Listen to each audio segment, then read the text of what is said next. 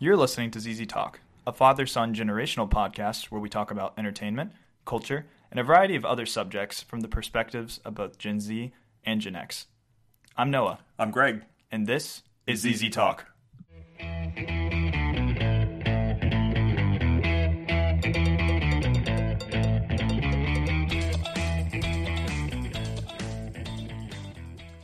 Hello, hello, and welcome to the show. So today we're going to be talking about the book of Boba Fett. It has come to a conclusion as of this past uh, Wednesday, but we're going to be talking about our thoughts on the complete series because there's been very divided opinions on this one. Uh, Rotten Tomatoes has this sitting at a 61% audience rating, and I believe it's somewhere around uh, 73 or so overall for critics. So It you is. can see that there is uh, a bit of a discrepancy there, especially among Star Wars fans. The audience uh, score is usually higher than the critics, I would imagine, um, minus a couple movies here and there. But we have finished it, and uh, as of yesterday, I got around to the end of the last episode. So we are going to talk about it while it's fresh. Is there anything you want to add on to that?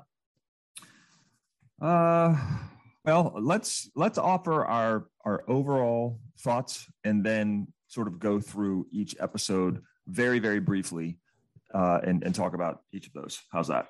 Yeah, certainly. So I think people's main problem with uh, some of the new Star Wars media is that it hasn't really had a clear direction and it sometimes meanders. Um, I would definitely say that that was the case for a lot of this season. I do believe it was building up to something better, but I do feel like there was also time being filled in where they could have cut some things short.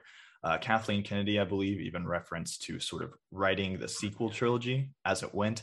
And um, I mean, you remember in episode nine where they said somehow Palpatine came back. Like, you know, sometimes it just seems like Disney doesn't really know what to do with this franchise besides just put out content just to make the masses go and see it. But I can confidently say that I think this miniseries was justified by the end. I thought the last three episodes in particular were very, very strong.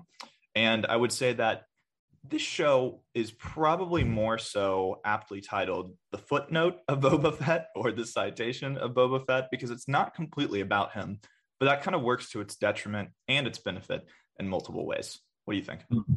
Yeah, I think those are interesting observations. I have very mixed emotions about this show. I, I overall, I'm going to say I thought it was certainly worth the watch, and I enjoyed it quite a bit. I think that your comment about uh, meandering is spot on. There are times I just think this moves so slowly that I wonder, you know, why? Because so much of it could have been edited. Um, it didn't bother me as much as it did some people. I think the earlier episodes where he spent, you know, 80% of the show in the bacta tank. Um, but I, I, there were just, I just think it's a lot of ups and downs. It's a bit of a roller coaster for seven episodes. And overall, my feeling is that, and we'll get to the number of Z's at the conclusion of the episode, but overall, I would say it's a worthwhile watch, but um, a little too inconsistent for my liking. Yeah, certainly. So let's sort of dive in episode by episode. There are what, six? Seven. seven. Seven episodes. Um so with what you were talking about and what i previously discussed oddly enough for this miniseries it felt like there was very little sense of urgency especially for the first part of it. Now i understand we have to set the tone and the background by giving a little bit more context with some heavy flashbacks in episode one. We saw boba fett escape from the sarlacc pit which has been in legend uh, for a long time now and it's good to see him. That was a really really strong point when it opened um, I felt like the first episode was quite good, but in retrospect, the episodes that followed it kind of went at the same pace. I'd say for episodes two and three, I thought it was super cool how he was in the Sarlacc pit and how he got out, and then sort of how he came to lose his armor and then was taken by a Tusken tribe. That actually really fleshed out the Tusken Raiders. You know, these um, pretty what we would consider to be antagonistic characters in the Star Wars episodes. You know, they're always fighting the good guys in episode two, and even I believe in um, episode four, of course. Uh, it's very interesting to see them fleshed out a little bit more that they can be amicable and they can be good characters to train a vigilante who was previously working for the Empire. I thought it was kind of cool that he was uh, getting some combat training, and obviously he was a prisoner at first, but he sort of came to gain their respect, and it was a mutual uh, sort of relationship that they had that eventually sort of led to his undoing a bit uh, later on because of their um, well, I won't spoil that for right now. But yeah, I thought the first episode was good and about where it needed to be. I can't say that it was like a 10 out of 10 for me, but I thought it well set the tone and the pace, and it was good enough to start with. All right. Well, episode one uh, or chapter one is called Stranger in a Strange Land. Mm-hmm. And just a quick synopsis is that Boba Fett and Fennec Shand, who I like very much, received a series of guests, receive a series of guests who intend to pay their respect. However, tensions rise when one guest doesn't bring a tribute. I thought the first episode was one of the better episodes in part because you know first of all one of the first scenes you have is is the Jabba's palace and um, the Sarlacc pit, uh, pit escape as you said was mm-hmm. really something that we've waited I don't know since 1983 to see so in the end I thought that was a strong episode I didn't think a whole lot happened but I think it set the the tone for what we might expect mm-hmm. um, and then episode two I you know since you sort of talked about episodes two and three yes heavy on the Tusken Raiders loved it loved it but really don't quite understand why we were so much so focused on the Tusken raiders. I know it, it, gave us the backstory on boba but then we didn't really get the Tusken raiders in the second half of the season or in particular episode seven with the big battle. So i, I didn't quite um, I, I felt like that was a bit of a missed opportunity. But episode two was called um, the tribes of tatooine Thank you. And Boba Fett has to be prepared as he is about to face a brand new group of intense challengers on Tatooine. And and there you have it. Yeah. Um, um, I will say this uh, just to counter what you were saying. Uh, while I do agree with some of your sentiments on why they weren't in the latter half of the series, uh, one big story element did happen. Um, and then there was actually, it contributed to the payoff, what he did learn from the Tusken Raiders. And then off screen, there was sort of this uh, thing that happened that played with his emotions that ultimately led to his confrontation with the main antagonist. So mm-hmm. I, I, do felt I do feel like it was good enough to sort of um, get a little consistency near the end, but it did seem a little bit quick how that tribe was entirely wiped off screen. So yeah. Um, yeah. yeah. Well, I think there you know there's some there are some elements of this series that are the way it's told. Mm-hmm. Uh, some episodes you get sort of um, they're in almost a different order than uh, than sort of a tr- traditional chronological order, mm-hmm. and and that was a little not off-putting, but a little confusing in some cases. I mean, all of a sudden in the middle of the series, you get the backstory on Fennec Shand, and and I liked it very much, but it was just like, oh, oh, okay, so that's what we're doing here. You know what I mean? Yeah, absolutely. And I don't think this is a case of diminishing returns when it comes to not meeting our expectations or how we would play it out per se it just did seem that there was very little sense of urgency, um, mm-hmm. especially when this episode uh, came out. It felt more filler. So I think episode two was when they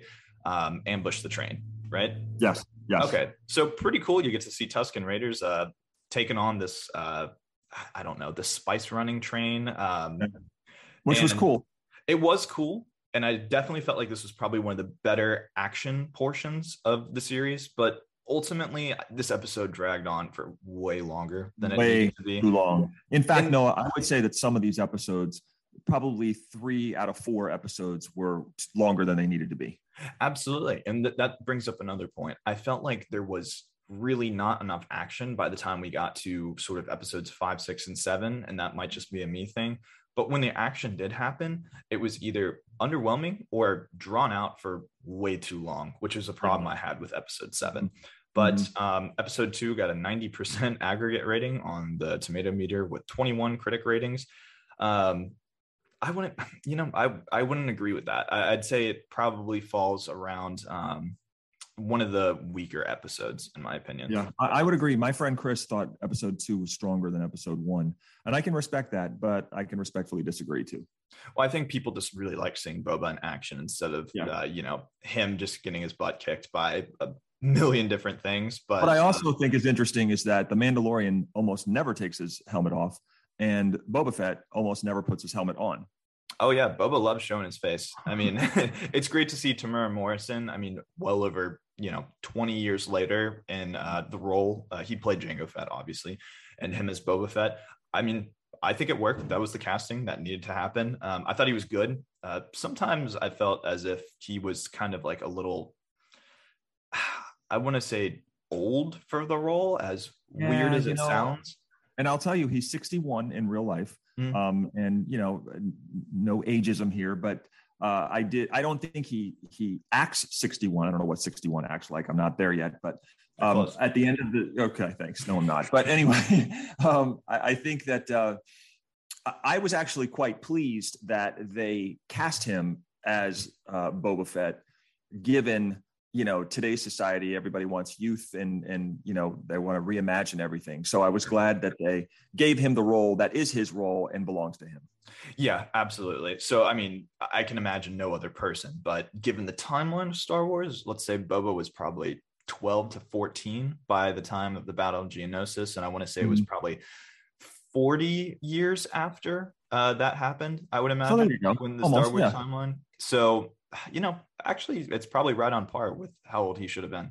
But mm-hmm. um, chapter three is where I really started seeing the cracks in the series because when the series was introduced at the end of The Mandalorian season two, it was this very tiny spot where um, Boba Fett was becoming the crime lord. He was essentially yeah. ruling Jabba's palace. He came right up to Bib Fortuna and then just shot him, took him off the throne, and then sat down. And that's where I thought the series was going to go yeah. rather than him being out of his armor so much. Because even in the first episode, people are coming up to him, giving him tribute, saying, Hey, yeah. what can we do for you? All that kind of stuff. And then it kind of turned into him being not respected and he had to gain the respect of his community. And like, sure, I understand that. But I thought it was going to be more bounties and things to that nature. More scoundrels, smugglers, more, you know. I wonder know. why. Maybe because he's a bounty hunter. You know, and I, I thought he was going to take more of that edge, but yeah. um, I mean, he's a very nice bounty hunter. I'm just going to say that. Yeah, even a even a, a, pivotal character in uh, episode seven said, "You've gone soft in your old age." And yeah, yeah. Whether that's to uh, the audience's uh, benefit or um, displeasure, it's entirely subjective. But yeah. season, I mean, episode three, which is called "The Streets of Mos Espa," this is really where it took a turn. I thought this episode was very, very boring, and if I'm not mistaken, this is where that speeder chase happened um, near the end.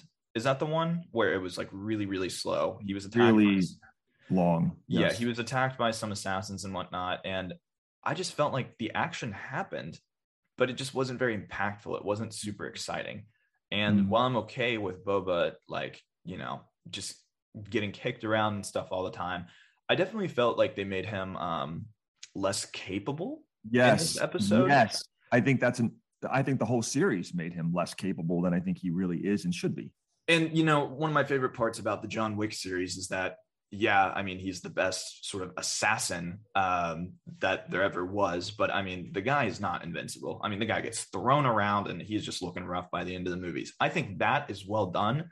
But when you kind of take such a respected character and sort of, I want to say, neuter his intimidation because nobody respected him, like he wasn't really acting as the crime lord king in um, Jabba the Hutt's palace. I was kind of feeling that um, he was becoming more lame as the series went on. And I didn't really like that because I felt like episode three really encapsulated the we're talking the entire time, we're doing whatever. Um, it, it just it wasn't very exciting to me.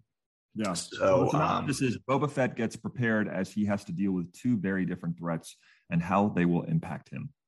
So yeah, so this was probably pivotal for setting up the end with the townspeople and how they don't respect him and how he's going to gain allies. But ultimately, this is that middle of the pack episode that um, sort of really falters and just wasn't very exciting to watch, even if you're a yeah. big Star Wars fan.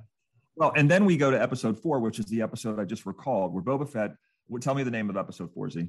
The Gathering Storm. Okay. So Boba Fett recalls partnering with Fennec Shand to reclaim his ship, Slave One, which apparently they've changed the name of, from Jabba's fading empire, which is now under the control of Bib Fortuna. In the present, the pair prepare to host a banquet for Mos Espa's crime bosses. That was, I think, the one. Was that the episode where they um, introduced the Rancor? I believe it was at the very end uh, where they gave him the gift. Um, Big and fan, big big fan of that whole scene.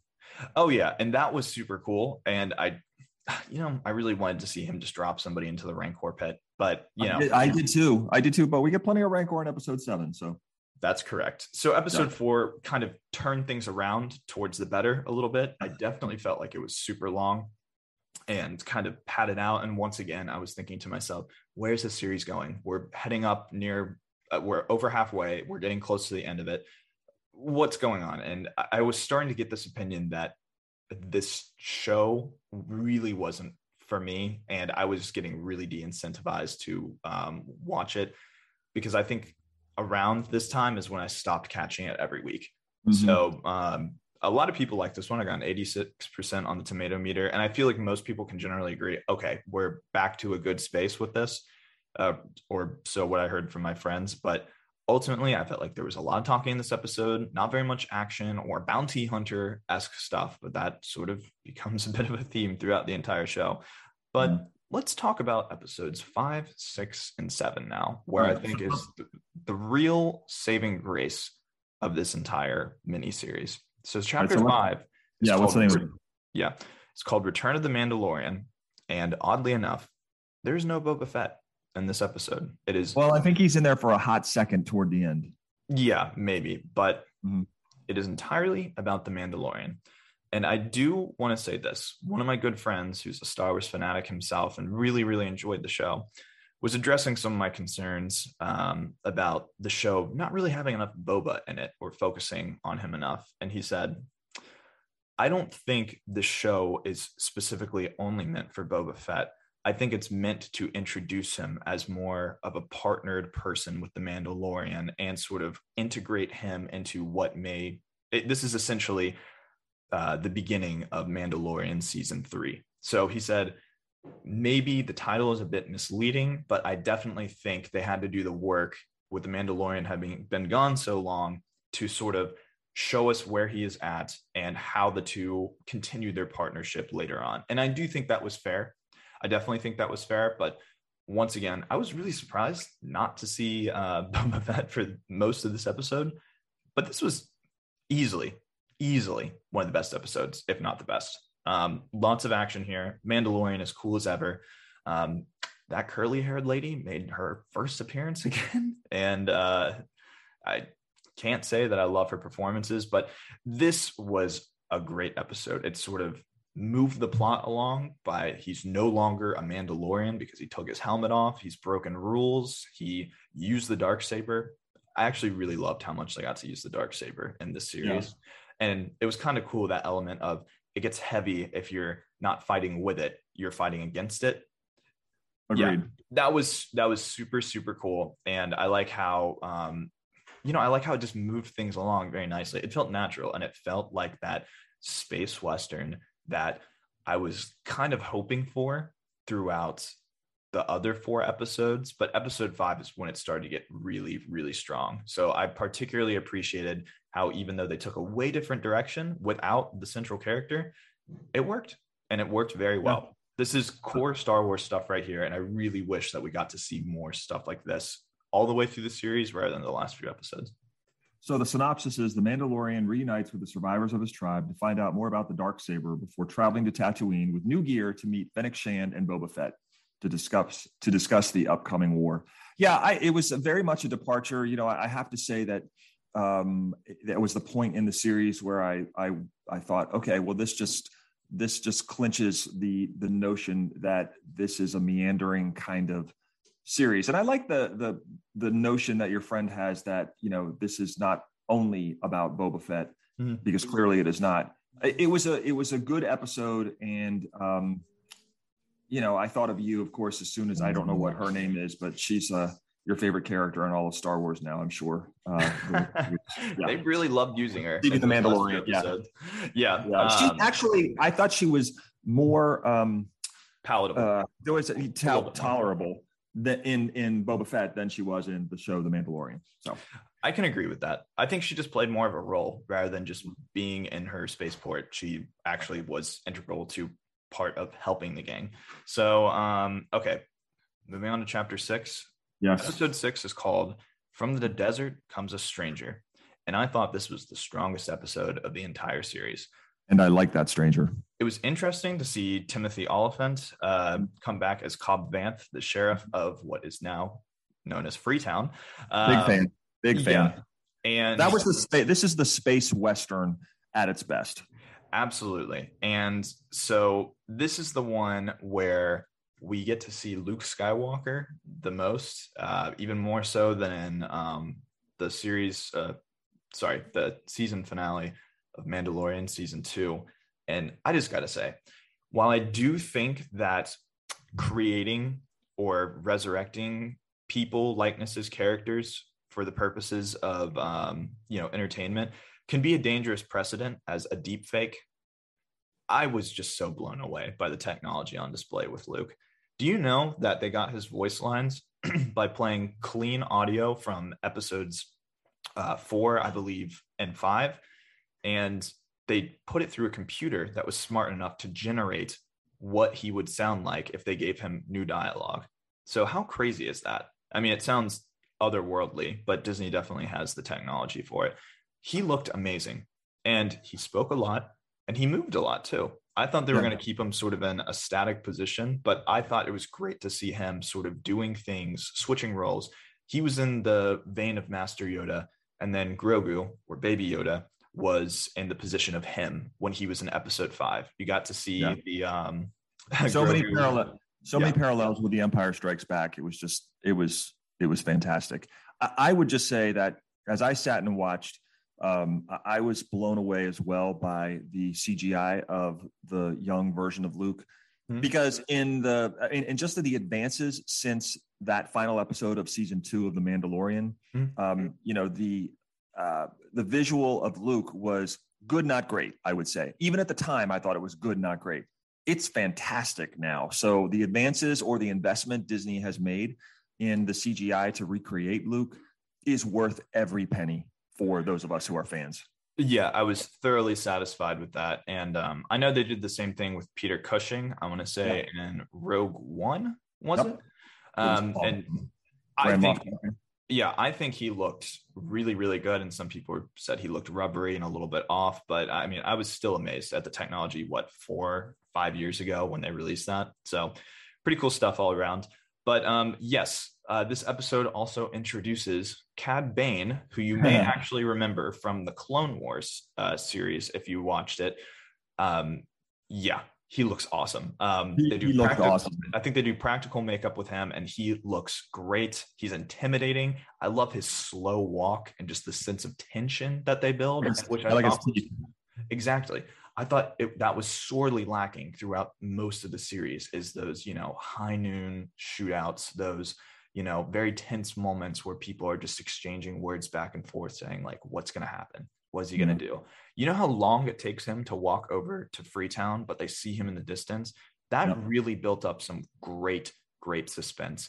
And you know what? He proved himself as an intimidating figure as well. Um, he actually shot and killed the sheriff I and the deputy. I didn't like it. I was not happy. I know I um, wasn't either, but ultimately, I, I It was he would- necessary. I hoped he would survive, but I do think that shows how much, uh, like, you know, how cold blooded he can be. And I Yeah. do think that was necessary for advancing the motivations of Boba Fett and the town because clearly he's ruthless and he'll do whatever it takes to get the job done. So I thought that was really, really well done. Um, Cad Bane's introduction, I mean, excellent. This was definitely one of the best episodes.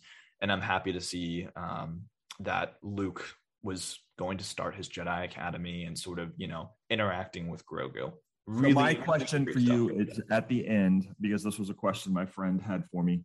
Um, did I mean I, if you thought through it like I should have, I would have known the answer. But the question was at the conclusion of that episode, which direction did you think Grogu was going to go in? Meaning when the gift uh, was presented to him by Luke, and it was either follow me in the ways of the Jedi, or become follow the ways of the Mandalorian.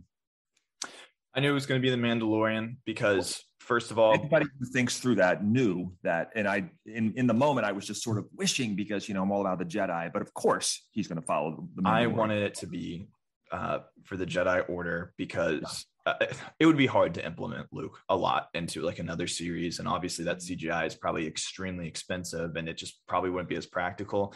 But the Mandalorian is Disney's biggest Star Wars media franchise right now, and there's no way they're gonna miss out on a merchandising opportunity with Grogu. I mean, mm-hmm. you know, it, it was I, I loved Luke's quote: "A short time for you is a lifetime for somebody else." So, yeah, yeah that was interesting too. But I, they couldn't drop him. I, I, knew the second he left at, at the uh, season finale of The Mandalorian season two, he was coming back very, very soon. So, oh, um, sure. Yeah. yeah. Before we move on to the final chapter, I just want to say the synopsis for episode six uh, is Fett and allies discuss ways to win the upcoming war despite their lack of manpower. Djarin, is it the Djarin? Djarin visits Grogu, but is confronted with a difficult choice. The conflict between Fett and the Pikes impact the small town of Freetown. So just as we said. Yeah. And weirdly enough, I felt like sort of him building up uh, rapport with the town came a lot later. And it seemed like,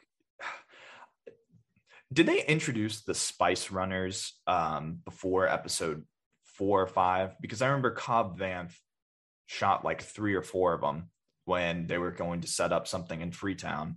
And he kicked over that uh, whole thing of sand or mm-hmm. spice, mm-hmm. I suppose.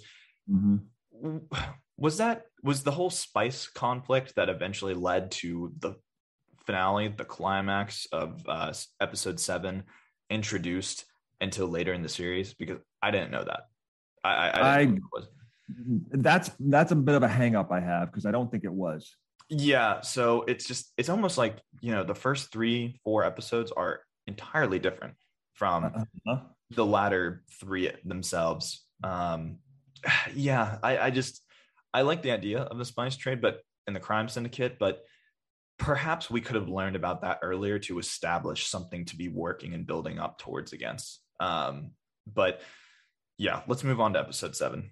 Okay. So episode seven is called In the Name of Honor, and the synopsis reads Boba Fett and Fennec Shand, which is his sidekick, face an escalating conflict and face an escalating conflict they do. Uh, they start preparing uh, to attack, uh, and Cad Bane and him do another standoff. And that's where he says, You've gone soft in your old age. And I loved what he responded back. He said, We all do. And then they sort of surprised attacked them afterwards. And I thought the action on display was good, but I was in and out of it in terms of my entertainment. This episode dragged on for so long with those giant droids that were following them. And I feel like the action sequence, the big battle, could have cut probably close to 10 minutes out of it. It was good, but it was so drawn out. So yes, they're not a bunch of Jedi fighting, you know, droids, or, you know, it's not some incredibly powerful force versus some incredibly weak force. But I do feel as if it just lasted a bit too long, but it was good to see Grogu make, um, you know, be reintroduced with Mando, of course. And I thought Boba Fett and Mando working together was so cool. Loved seeing all those wrist rockets and uh, you know jetpacks. I loved seeing them work together and the differences between his armor and Boba Fett's armor. Really cool stuff all around. But why were they shooting at those shields after two minutes of understanding that that's not going to happen? Nothing's going to happen to it. I mean, and the dark saber couldn't get through the shield either. And I was surprised by that. I was pretty surprised by that. Yeah, yeah, I have to say to you that I um, agree with with quite a bit of what you're saying. I I thought that the the battle or the conflict was a little anticlimactic because it was so drawn out. I think if they had shaved a good 10 minutes off it, it would have felt a little more suspenseful and I would have been a little more involved in it. There were some scenes where I felt like the actors were just sort of going through the motions. Um, and that really bothered me. I will right? say this. Uh, yeah, it just was just I don't I, I, thought it was a very good finale, and you knew Grogu was going to come and help try to save the day, and essentially did. But I, I thought for me, the steam sealer in the entire show was uh, I don't know how you describe him, but he was the he worked for the mayor um the guy who came with no tribute the first episode Oh, you Um, mean the um the guy wish I knew who's the same name. alien species as Bib Fortuna? yes my Oh, friend the guy Mark right who's- now is listening like and he's probably like i can't believe you don't know his name yeah He's Yeah. the mediator. So um yeah, I, so he's a Twi'lek species, I suppose. okay And- that's right He provided a little bit of comedy relief here and there. I I, I mildly enjoyed him. I, I didn't find him as annoying as he probably was supposed to be made out to be, but um he he was pretty funny in parts for sure. I thought in the first episode when he was introduced, I thought, oh, this is a really bad actor. But then I decided, no, no, that was that was he was supposed to be swarmy and um, uh, add some humor into it. I I liked him, and I'm glad he survived because I'm I'm all in for more of him uh, to support you know the main characters. I yeah, I do too. Um, I liked him. I didn't think he was a scene stealer necessarily, but um, I do feel like humor was kind of quickly interspersed with moments of extreme tension at some points where it just didn't necessarily work. And I mean, I know the show isn't supposed to be super serious all the time because there's obviously appeal for all audiences, general audiences, rather Right. than you know maybe an older subset. But um, I think the best part of uh, the series finale to what I or the mini series finale was the face off between Cad Bane and Boba Fett. Here's why I think that payoff of the Tusken Raider training came through. I felt like he was holding his emotion back. He was trying to take control of it, which is a huge theme in Star Wars. You know, which is what Dan anger. was telling him he needed to do. Right, because ultimately, it, that is one of your greatest weaknesses: living out of fear or uh, extreme anger. And um, in this galaxy and that galaxy. And you know, Cad Bane did his extremely slow walk again, but it made it it made it so that you knew this was going to be the big final confrontation. And Boba Fett essentially lost this. I loved it when he said, you know, you're getting old, and he said that may be true, but I'm still faster than you, and that was true. Cad Bane was a more f- formidable um, gunslinger, Yeah. but Well, And I mean- he, ha- he would have to be to be so confident in that sort of slow, steady face off. And you know what? That was that was super cool when he's talking about you know killing Cobb Vanth. He was saying you should have never left him without your armor, or you should have never given uh, Boba Fett your armor. I mean, Mhm. it just it's so evil and it's so antagonistic. You know, it's that Cad Bane, just like it's that guy that you root against, but you're still like, this is so cool to see him here.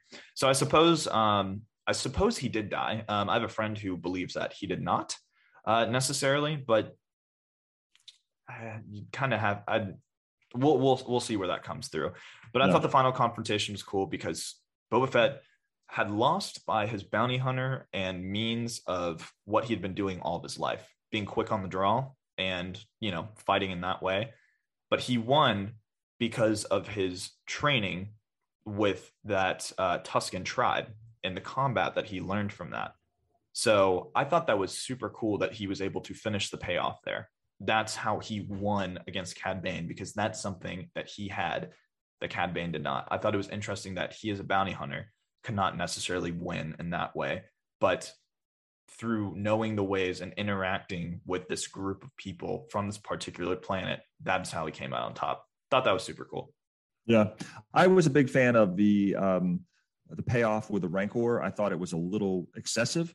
Um, you Yes. know, I think I think the Rancor works better when he's in his pit in in what is now Boba Fett's palace. Mhm. But I thought, okay, good. Now we're going to get a little bit of um, you know sort of payoff fan service by um, you know enjoying some scenes with uh, the Rancor. You know, essentially taking care of business uh, in the in the final battle. So in the end, I thought it was um, a satisfying conclusion to a seven episode season. Mhm. I want to know, Noah, how many Z's you would give the book of Boba Fett on a scale of one to five Z's.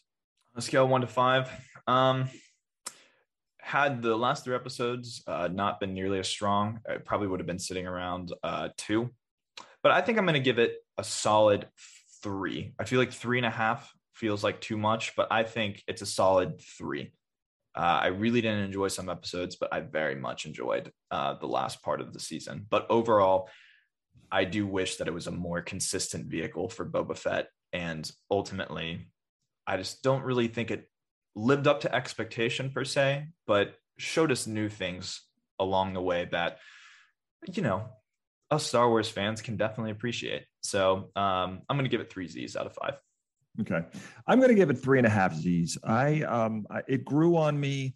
I think part of it is the expectation. We sort of had this idea of what the show would be. One because of the title, but two because we've now seen two seasons of The Mandalorian.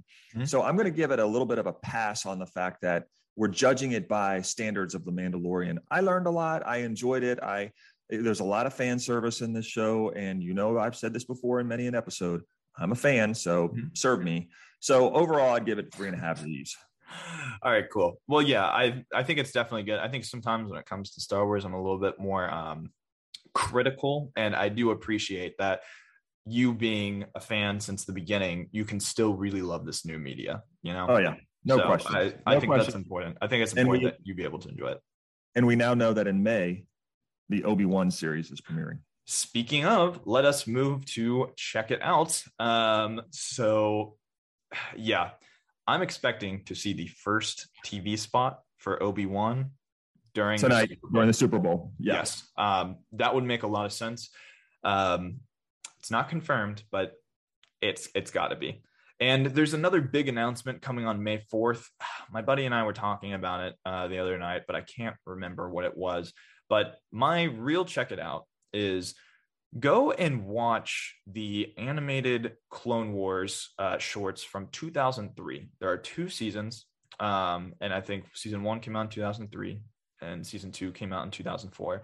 This is the stuff with Durge, the Asajj Ventress introductions and battles, and it was made by um, Genndy Tartakovsky, who is known for Samurai Jack on Cartoon Network, and so these appeared on Cartoon Network uh, before episode three. So this was sort of the in between that we got to see after episode two, and obviously before Revenge of the Sith. And I watched a few last night.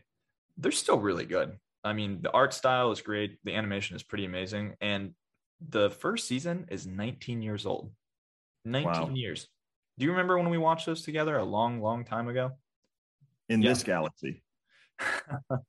yeah, but overall, I think it is very, very well done. I mean, there's whole segments with Mace Windu and of course Yoda and then Count Dooku. I think it does a really good job of showing just how interesting these characters are in such an amazingly important media franchise. Um, I mean, it's on Disney Plus. Really great stuff. I mean, I can't believe it's almost 20 years old, but once again, this also introduced General Grievous uh, for the first time, which was pretty cool. His introduction is awesome. So go and check that out. It's on Disney Plus. Hmm. That's a good one. I think I will. I also have to say that uh, I'd like to. I'd like to say that my check it out is Disney oriented or is uh, Star Wars oriented, but it is not. Mm-hmm. Um, so a little bit of a departure here.